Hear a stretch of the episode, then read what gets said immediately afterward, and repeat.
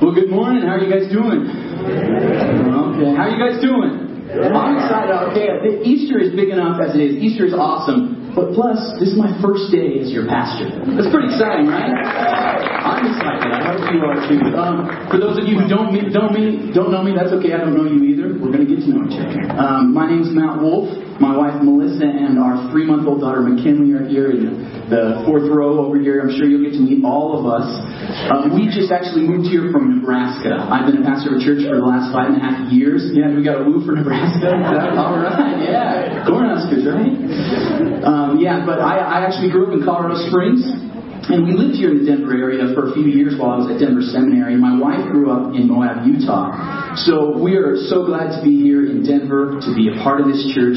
And I'm going to tell you all sorts of other things about me. I'll get to know you. We can, we can talk and all that stuff. But today is about somebody else, right? Amen. Yeah. Today is about Jesus and the resurrection. So that's what we're talking about today. That's what we're talking about.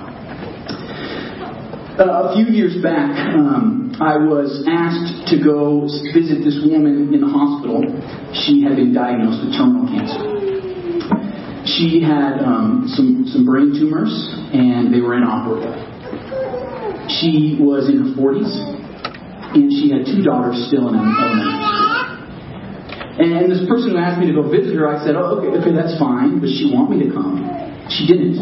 She wasn't a Christian. She didn't believe in God at all. Finally, she relented after this friend bugged her and bugged her, please let my pastor come see you. And, and so I went to go see this woman. Her name was Cindy. And, and I remember talking with Cindy the first time. I, I shared with her the good news about Jesus, some of the things I'm going to tell you about today. She wasn't interested. A little bit later, she got placed on hospice. She was, so she was at home to die. They didn't know how long it would take or how long it would be. And I, I, I asked if she'd like me to visit her again, and finally she relented and said, Sure, you can come see me. So I went to see her again, and this time I shared about Jesus again, but I said, Hey, if you want to know where you're going to be after you die, you got to say this simple prayer. You know, and she wasn't interested. But I remember one thing she said, and I'll get back to her in a little bit, but I remember one thing that she said. We were sitting there, she was dying, leaving behind her two daughters. And on the TV, I remember this because it was the first time that the children in Syria had been gassed by their own leader. So we were watching on TV as this news report of children being killed in the worst way possible. She was there dying, and she said this There's got to be someplace better than this. She didn't believe, but she knew in her soul that there had to be something more. This life isn't all there is. Death is the great enemy. Death, death is the great equalizer too. You know, everybody else in, in some ways or another discriminates, but not death. Doesn't matter your gender, doesn't matter your race, your age. Death comes for us all. Death is the great enemy that we cannot avoid. No matter how many scientific and technological advances we have, no matter how far we progress uh, the lifespan of a human being, death still comes. It's the great enemy of us all. Today, we're talking about the death of death. And that's a good thing. Dr. Ernest Becker was an anthropologist, and he was diagnosed with terminal cancer. He died at the age of 49, but before he did that, he wanted to study what all the cultures of the world, how humans view death. So he studied and studied, and in his book called The Denial of Death, which two months after he died he received the Pulitzer Prize for, he wrote this. The idea of death, the fear of it, haunts the human animal like nothing else. It is a mainspring of human activity, activity designed largely to avoid the fatality of death, to overcome it by denying in some way that it is the final destiny of man. We do whatever we can to avoid it. I heard a story this week uh, about a Russian uh, surgeon who he was at the South Pole station there, and then snow came in, and they were isolated for a few months. He got appendicitis, and he knew he was going to die if he didn't operate, so he operated on himself for two hours, cutting through muscle and fat and digging out the appendix himself. Why did he do that? Because he didn't want to die. Most of us, though, just don't even talk about it. We don't want to think about death unless we have to. We deny it. Susan Sontag declared that death is the obscene mystery, the ultimate affront, the thing that cannot be controlled, it can only be denied. I think that's what we do. We live most of our lives like death is never going to happen. But I'm going to tell you that there's a better way. And that's what we celebrate on Easter. There's a better way because in the resurrection, we celebrate the death of death.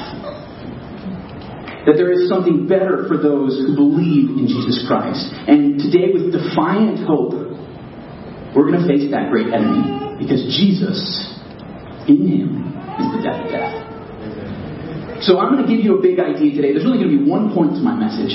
Some of you are going to fill in on your notes. It's going to be two parts. But just one, one idea, one sentence. It's going to be real simple. So we're going to start, we're going to look at the, the book of 1 Corinthians in chapter 15. And we're going to look at verses 12 to 20. So if you have a Bible, if you brought one, if you have a smartphone, you can look at that. It's also going to be up here on the screen. So I just want it to be as easy as possible for you to read along this, read this along with me. So I'm going to start reading in verse 12. It's the Apostle Paul, and he says, But if it is preached that Christ has been raised from the dead, how can some of you say that there is no resurrection of the dead? If there is no resurrection of the dead, then not even Christ has been raised. Okay, what's going on? Paul is saying in the first century, right after Jesus died, he's saying some people think nothing happens after you die. That you either just sort of vaporize and you go off into nothingness, or your spirit floats away. People believed all sorts of stuff in the first century, but almost no one believed in the resurrection. See, we think that now that we're in the 21st century, we have it all figured out, and we're more skeptical than people were in the past. C.S. Lewis called that chronological snobbery. We think we're smarter than people just because we came after them. It's not true. In fact, in the first century, N.T. Wright, uh, he studied this. He's a historian and theologian, and he took a look at it and he studied all the different cultures. And none of the cultures believed in something that we call the resurrection. None of them believed it at all. None of them. The only people who believed it were uh, one type of the groups of Jews, but there was a huge section of Jews, the greater group, called the Sadducees, that didn't believe in the resurrection at all. When you died, you died. That was it. So it wasn't like people were expecting the resurrection. In fact, the resurrection that we're going to talk about today, no one believed in.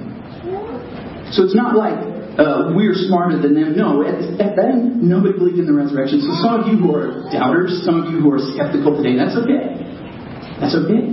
Starting at the same point that Paul is addressing here. But what's amazing, what's amazing here is that Paul is going to say that what happened to Jesus that we're celebrating today on Easter, if it didn't happen, then nothing that we believe as Christians matters. It's all wrong. Stupid. Just throw it out. That's what he's going to say here in verses 14 to 19. He says, And if Christ has not been raised, our preaching is useless, and so is your faith. More than that, we are then found to be false witnesses about God. For we have testified about God that he raised Christ from the dead. But he cannot raise him if in fact the dead are not raised.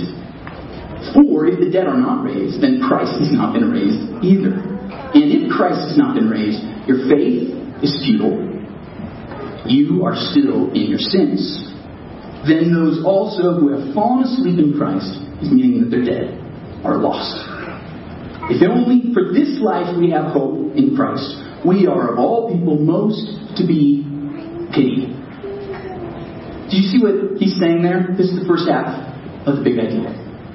It's that without the resurrection, Christianity talks. Everything that we believe, everything that I'm saying up here, everything we teach, this whole Bible is worthless. Tacos. Okay, if you were going to set up a game of Jenga, I'm sure some of you have played that. Okay, you're putting all these pieces on there and getting that towers to look really good. Okay, the resurrection is the one block that if you pulled it out, everything else would fall. Right? The whole thing would topple.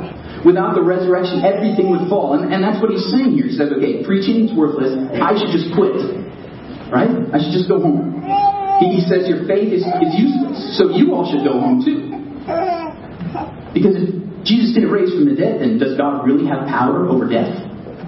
Does he really have power for our lives? He says that the apostles would be false witnesses. He's saying that he who had witnessed Jesus after he rose from the dead and other people would be liars, deceivers. You shouldn't listen to anything they say. You should definitely not read the Bible. It says you're still in your sins. There's no forgiveness of sins if Jesus did not prove God's power by coming back from the dead. It says also that those who fall asleep in Christ are lost. There is no hope. We would be snuffed out like a candle. Be over. He says, If only for this life we have hope in verse 18. We are all people most to be pitied. Not laughed at, not scorned, not mocked, but pitied. How sad it is that Christians are wasting their life, suffering, being persecuted, going through all this hardship, if there is no resurrection. Without the resurrection, you pull out that block, all of Christianity topples. You weren't expecting that in the Easter message, were you? It's okay. We got a second part to this idea. There is a big but in the next verse. I, I love in the Bible, there's a few different places where this but comes in and it changes everything. Verse 20. But Christ has indeed been raised from the dead. Okay. Christ has indeed been raised from the dead. You see, uh, we have this report. There's four different eyewitnesses or, four different people who wrote about Jesus, and they interviewed eyewitnesses. Some of them were eyewitnesses, like Matthew and John. They wrote about Jesus. We have all these different accounts about who Jesus is. And, and he's this man. He said he came from God, and he was different than anybody else. He lived a life that, as far as anyone could see, was sinless. He was righteous. He was good. When everybody else struggles, yes, we all do. We all sin. But he didn't. And in fact, he went beyond that. He did more good than anyone has ever before or since. He hung out with the people who were, uh, nobody wanted to be around, the outcasts, the prostitutes, the, the rich people. He would go hang out with them too because everyone hated them he would steal from the rest. Jesus went to the lost because he loved them. He helped them. He healed them. He served them. And he took this group of guys, he eventually whittled down to 12 disciples. And he taught them. They were his personal followers. He taught everyone, but those 12 he took with him for three years to see all the amazing things he did, the miracles he performed. And then, after three years, people started to get angry because he was a revolutionary. Jesus did things that nobody else wanted. The Jewish leaders were upset because he was upsetting their religion. He was teaching things and teaching that they were wrong. He upset the Romans too because he was claiming to be Messiah. That was going to upset the political system. So finally, one of Jesus' own 12 disciples that he had loved and spent years with washed his own feet. That man betrayed him. He sold him out. And they took Jesus. They arrested him. They beat him. You know, because that's what you do if you're arrested by the Romans. They flogged him. They stripped him. And then they took him paraded him around the city, and he wasn't strong enough at that point to carry the cross that they would nail him to. So they had another man carry this cross up to the hill outside of the city, where he was hung up on nails, where he was nailed to the cross, and where he gasped his last breath. But the Romans weren't even satisfied with that. One of the soldiers went up to him and took a spear to make sure he was dead and speared him in the side. He was dead. And then they took him down from the cross, and instead of putting him in an unmarked grave, this man named Joseph of Arimathea volunteered, hey, you can use my tomb. So he took Jesus. And this is important. We have that because we know where that tomb was. People in the first century knew where Joseph's tomb was.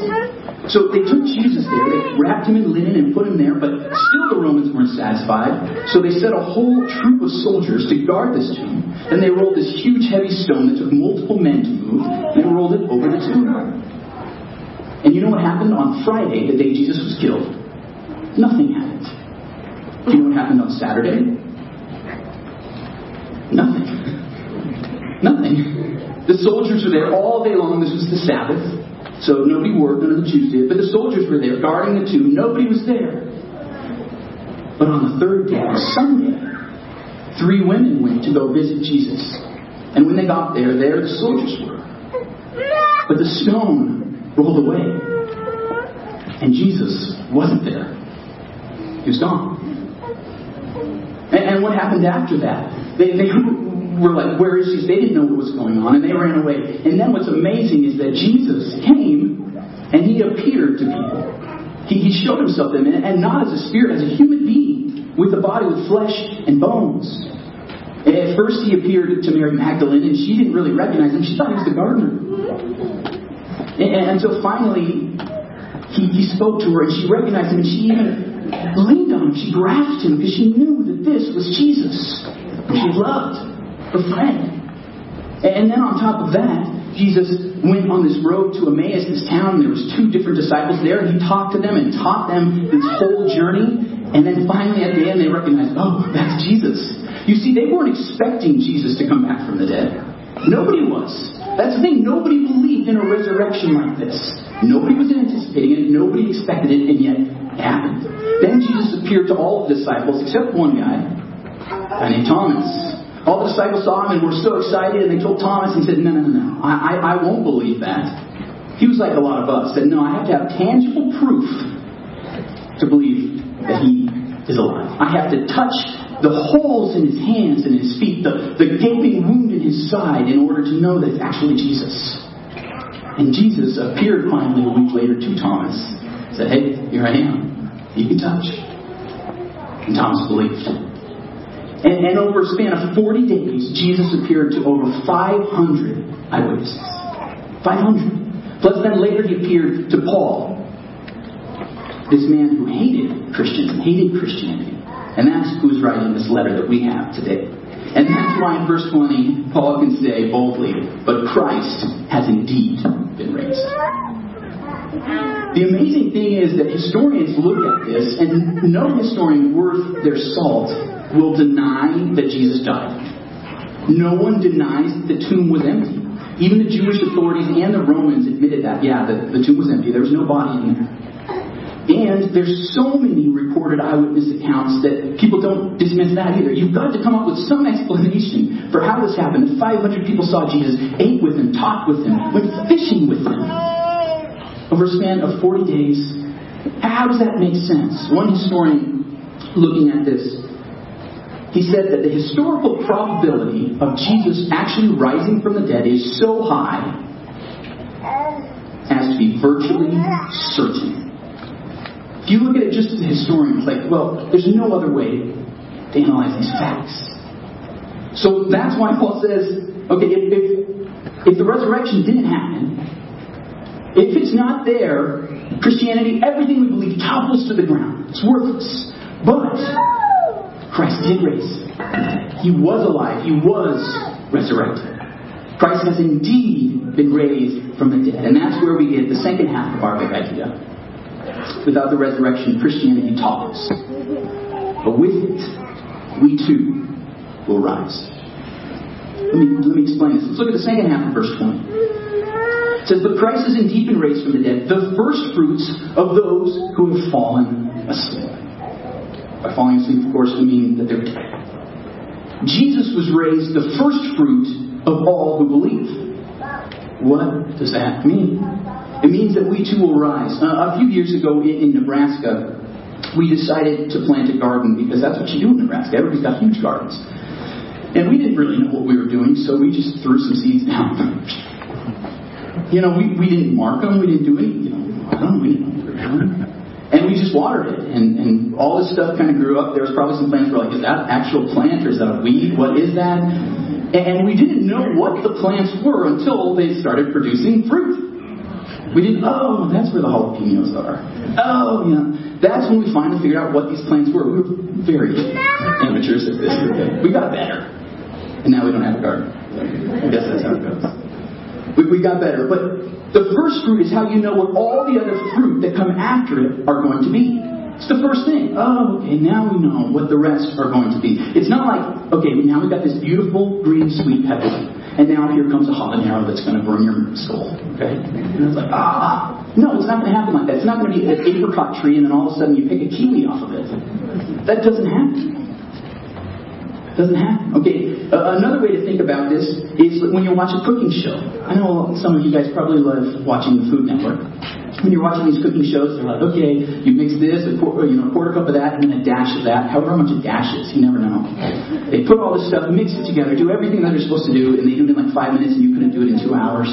And then they take it and they put it in the oven, and then what happens? Immediately they pull it out of the oven. Oh, look what we got. Okay, that's what happens for us. We say, what's going to happen after I die? And boom, we can look. Jesus was the first fruit. He was the first one. He was the proof of concept. He's what we look to to know what's going to happen when we die, if we believe. That's why in Romans 8 29 it said that Jesus was the firstborn among many brothers and sisters. He was the first. And we look to him to know what's going to happen after. And that's why I can say, with, without the resurrection, Christianity topples, but with it, we too will rise. We'll rise just like Jesus rose from the dead. Okay, this is a complicated thing, and most Christians even don't understand that. So if you're like a non-Christian here today, somebody invited you or dragged you here, or, or you don't believe, that's okay, because most Christians don't understand this.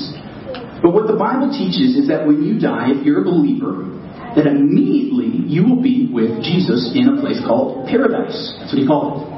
We have hardly any details about paradise. We're not told much, but paradise is going to be pretty amazing. It's going to be awesome. But what we look to forward to as Christians is not what happens immediately after we die, but what happens at the end. We don't know when that's going to happen. But when it does, we will be exactly like Jesus was. We will have a new body. We're not going to be floating spirits. We're not going to be angels with wings. We are going to have a new body, and there's going to be a new earth that God creates that's perfect. And then heaven is going to come down onto earth, and that's where we're going to live and reside forever. It's going to be beautiful. It's going to be amazing. And what this means is our bodies, our new bodies, are going to be like Jesus' body right after he was resurrected. It says in Philippians 3.21 that Jesus will remake these wretched bodies of ours to resemble his own glorious body. Look forward to. We too will rise like Jesus rose from the dead. We'll be given a new body.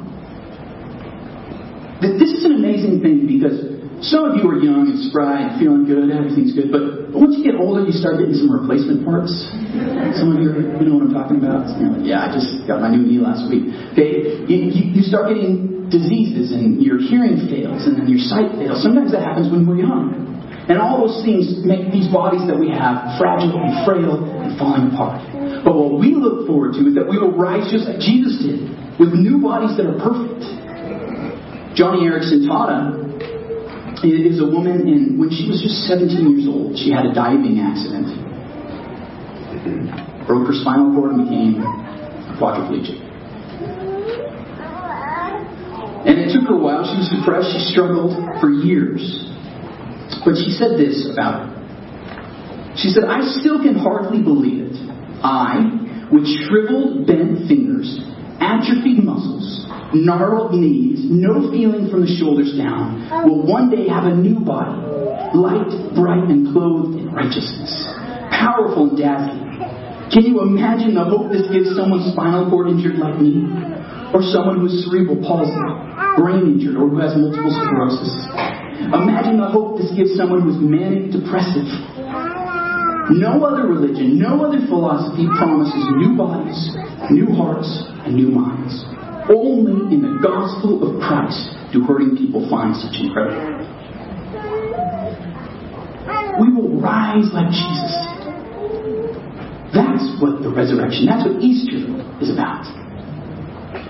So for those of you who are struggling right now with hearing loss or blindness or organ failure, or you've had to deal with people in your family that have had these things, heart failure, degenerative issues, or whatever it is, we look forward to a time where there will be no more sickness, no more sorrow, no more pain, and no more death. It says in Isaiah that death is swallowed up forever. And started the resurrection. You know, I, I told you at the beginning about um, terminal woman. I, just a few weeks ago, I was with a different terminal woman um, in Nebraska, and, and she was a Christian. And, I talked with her, but she didn't really know what would happen when we die. I think, like a lot of us, how does that all work? And, you know, if you come back, I'll, I'll tell you more about all that stuff. You know, you can read your Bible. There's a lot in it. It's good stuff. Um, but I was talking with her, and she said, you know, when I get to heaven, when I have this new body, Will I remember Earth? Will I remember anybody? This is that's a legitimate question. Will I remember? And I said, Of course you're gonna remember.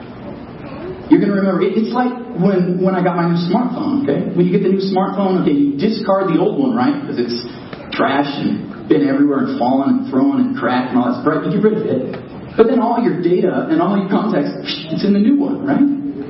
Okay, that, that's a pretty funny image, but it's going to be even better than that when we get our new body. It's going to be us, our soul, our spirit, but we're going to be made perfect, which is nice. And then we're going to have these new bodies that are perfect and we'll have them forever. It's amazing.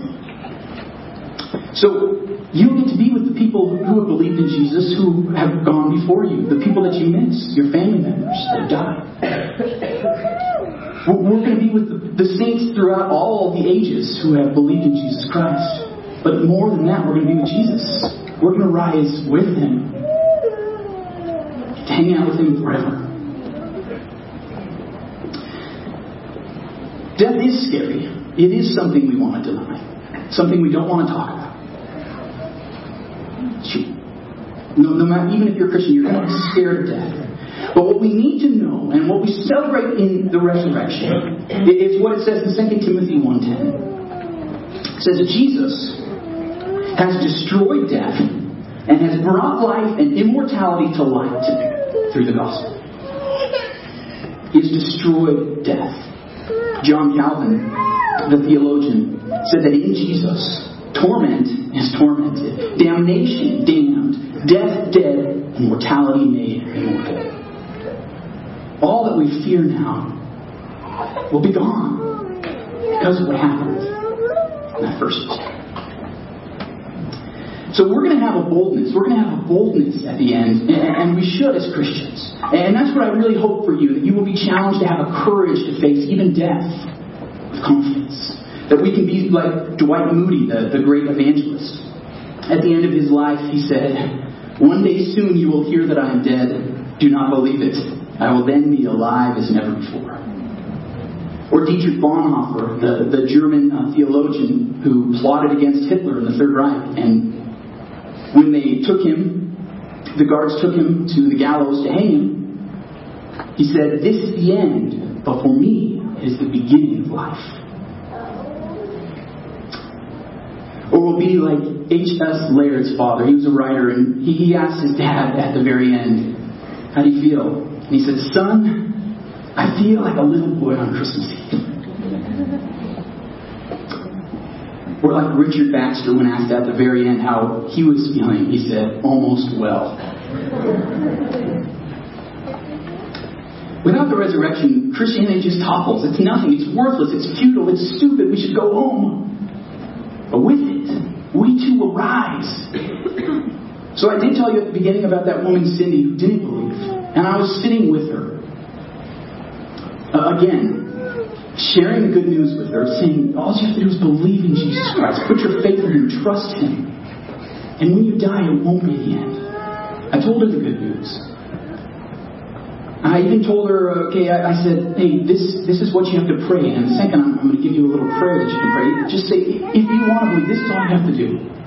She wasn't ready. And, and I taught her that prayer because I was going to be gone for a week. I was out of the state and I was really concerned, okay? She could go any day now.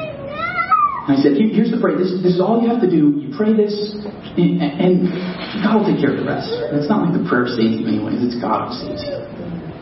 But, but I said that, and I just was praying and praying and praying. And, and when I got back from our trip, I had a voicemail. You got to get over, Cindy's not doing well. And I thought, oh no. Because it was a voicemail. I, I hope I didn't miss it. I, I hope that she had a chance to accept Jesus Christ as her Savior. So I rushed over there. And when I got there, she was shaking violently. She was she was in pain. She was worried. She was concerned. She couldn't contain herself. And I asked her, I said, Cindy, are you ready? She said, Yeah, I'm ready. So I led her in this prayer. And immediately when we said amen, her body calmed down. She was at peace. It was amazing. I've never seen anything like this. From one moment to the next, she was at calm, she was at peace. And when she died later that day, she was still at peace. Now, the next week when I shared this story, at her funeral, a lot of people were surprised. You know, she didn't believe in Jesus, but I got to share this story, and their eyes were open. This was the gossip of the town. You know. And it was amazing to see that. And what was even more amazing was at the end of the message, I got to declare the words from the end of this chapter, 1 Corinthians 15. Let me read them to you. It says at the very end, Death has been swallowed up in victory. Where, O death, is your victory? Where, O death, is your sting? The sting of death is sin, and the power of sin is the law. But thanks be to God gives us the victory through the Lord Jesus Christ. I got to declare with boldness, knowing that she wasn't in the ground. She wasn't snuffed out forever. She wasn't in a worse place. She was with Savior in paradise, and one day she would have a new body, tumor free, cancer free. So if you're here today and you already believe in Jesus, you say, I am a Christian, I follow Jesus, I want to learn from him, I'm not perfect, but I'm growing. I want you today to lead with confidence. Confidence in the face of death. Confidence in whatever life throws at you. Knowing that no matter what happens, nothing can separate you from the love of God. Because you too will rise at the resurrection. Have confidence. But if you're here, if you're here today and, you're like Cindy and you're saying, Matt, I'm not ready. That's okay. I'm going to trust God with that. And I'm going to say, that's okay. Take your time. Think about it. Pray about it if you do that kind of thing. Talk with me. Talk with the person who brought you or dragged you here. Get, get to know some things. Read some of the Bible. I'll help you. Just let me know. Um, there's a card that at the end Bill is going to explain that. We can get your information, and I'd be more than happy to talk with you. I know anybody else here would as well.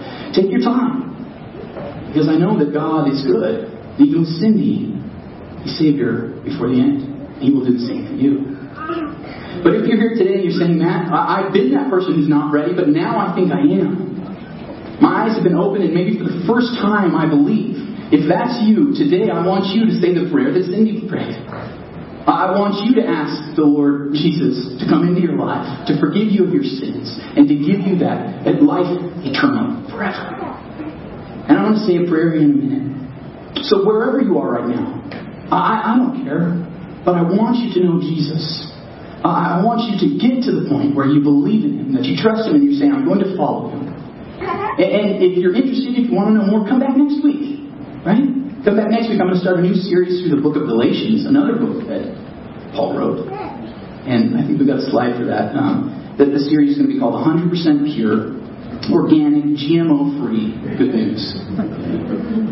Because we got to get the good news about Jesus right, and changes everything. So that's what we're going to talk about starting next week.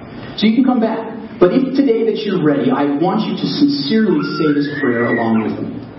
So what we're going to do is I want everybody to just close your eyes. I want you to bow down your head, okay? This is about uh, between us and God. And, I'm going to lead this prayer. And if you've already said this prayer before, I, I want you to say it again with me. You know, there's no harm in saying it again. You're just going to help the person next to you who's not sure. Okay, so let's all say this prayer out loud. And if, if, you're, if you don't want to pray of course, don't say it. But let's all say this together with heads bowed and eyes closed. Father, I confess I am a sinner. I ask for your forgiveness. Thank you for sending your son Jesus to die for me. Thank you for raising him to prove your power. From this day forward, I will follow Jesus as my King. I accept the gift of your Holy Spirit to help me every day. Thank you. Amen. Okay, with everybody's eyes still closed, with heads down. If, if that was the first time, um, can I just see your hand? If that was the first time you've ever said a prayer like that and accepted Jesus Christ. Awesome. Praise God. But at the end, I want you to just mark on the box on the card that that was your first time so that we can get together because now you have a new body that you can for. You don't have to be afraid of death. Death is dead. And for all of us, um, I'm just going to say a prayer for us. Lord, um, just give us the confidence, a hope for the future, that we can face whatever is in front of us with confidence, with hope. I, I pray that we would know deep down in our soul that death is dead. That Jesus Christ rose from the dead. And that we too will rise with him. Give us that confident hope to face everything that we are facing right now. For the person who's really struggling right now, give them that hope and lift up their spirit. For the person that isn't sure today, help them to work through this with their mind. Let them be like Thomas and say, I need some more proof. I need to think about it a little bit more. Lord, even work in their hearts so that they would know that your son Jesus did rise from the dead. That he does offer forgiveness of sins because he proved how good he is coming back from the dead. And be with all of us as we finish today. Lord, thank you for Easter. Thank you for the resurrection. Amen.